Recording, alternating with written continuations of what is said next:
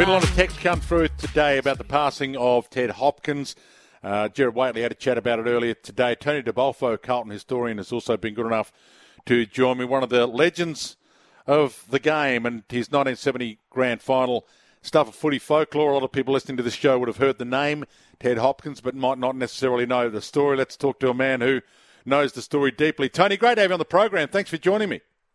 Lovely to hear your voice, Dwayne. Thanks very much. Yeah, it's uh, it's one of those stories that does need to be told, and will get told forever.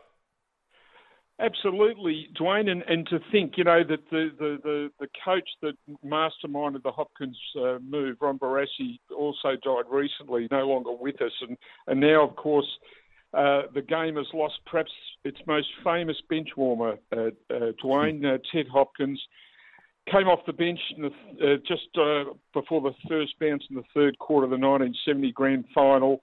Carlton 44 points behind its arch foe Collingwood, and effectively was the catalyst behind uh, the greatest comeback uh, in grand final history. Uh, kicked the first two goals of the third quarter in a in a period where I think the Blues banged on something like seven goals in ten minutes to effectively turn the game on its on its ear. And uh, of course what people forget is that particular game was Ted's 28th and penultimate game of league football.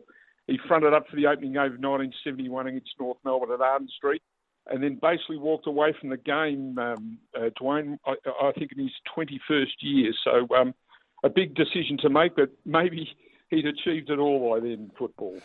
It is an amazing story. So, not a regular 18 player comes on, has that kind of impact. Why? Why did he give it away so early, Tony? There's talk that he, you know, went holidaying or skiing. I'm not sure what the real story is.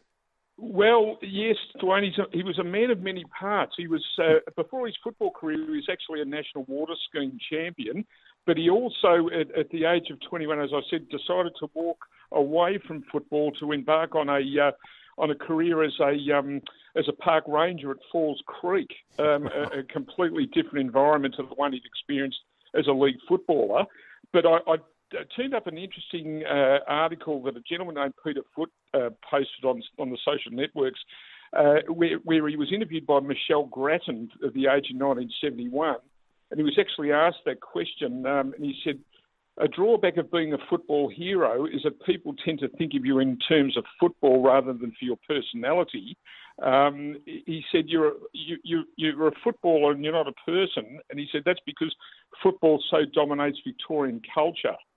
So he was a, a man who thought about his place in the world. And, uh, you know, to, to give up the game at 21, you know, obviously requires a fair degree of conviction. But uh, in, in walking away from the game, he, he opened the door to so many other um, uh, opportunities in his life. He was a, you know, a, a, I think a qualified economist. Um, he was a conservationist. Um, he was a poet, uh, an, an, author, a publisher, and of course, he was uh, probably remembered more recently as the founder of Champion Data, uh, which is, you know, the statistical arm of the AFL that's just now a, a given in the game. So he achieved so much in, in his 74 years, Dwayne. That's for sure. So when did he know that the analytics was good? Did you, how how did he think that analytics was going to be something in the world sport, let alone AFL, that we'd all try to chew over, and it was the new thing? It's a really good question, Dwayne. I, I don't fully know the answer, but I know that it, that, it, that he came around in that regard uh, towards the end of Ray Young's time as statistician in the game, uh, and I, I, think he probably felt he could advance the game further. I, I, think before Ted Hopkins came along, no one had heard of loose ball gets or clangers yes. or anything like that.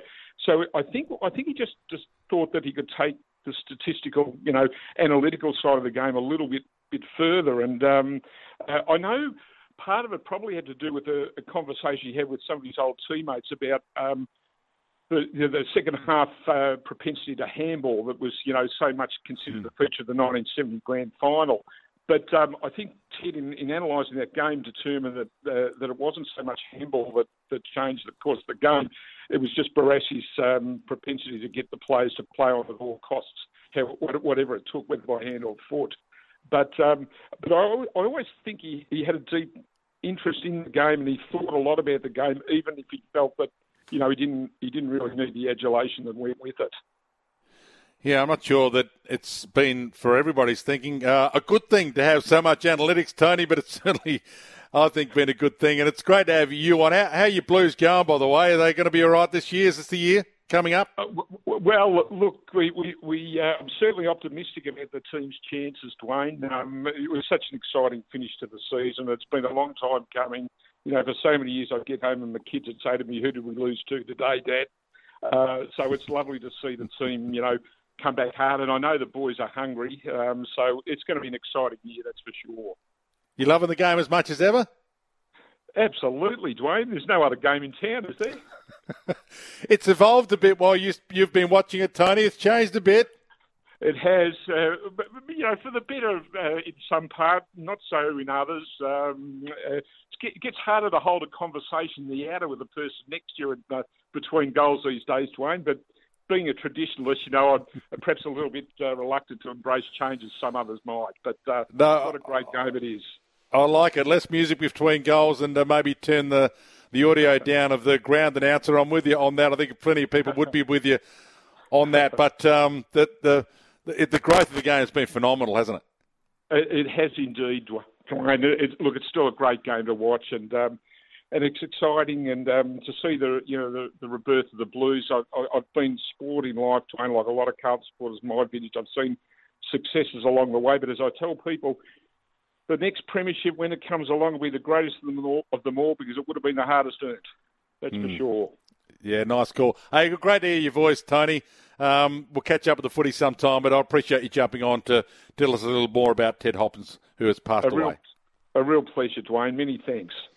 Tony De Bolfo, Carlton historian, long-time journo, one of those that uh, was part of a, a, regime of journos back in those days who gave me a start. And uh, you've got to start somewhere, and you've got to remember those who helped you on the way up. Tony De Bolfo, one of those, Carlton historian after the passing of Ted Hopkins, the legend from the 1970 grand final.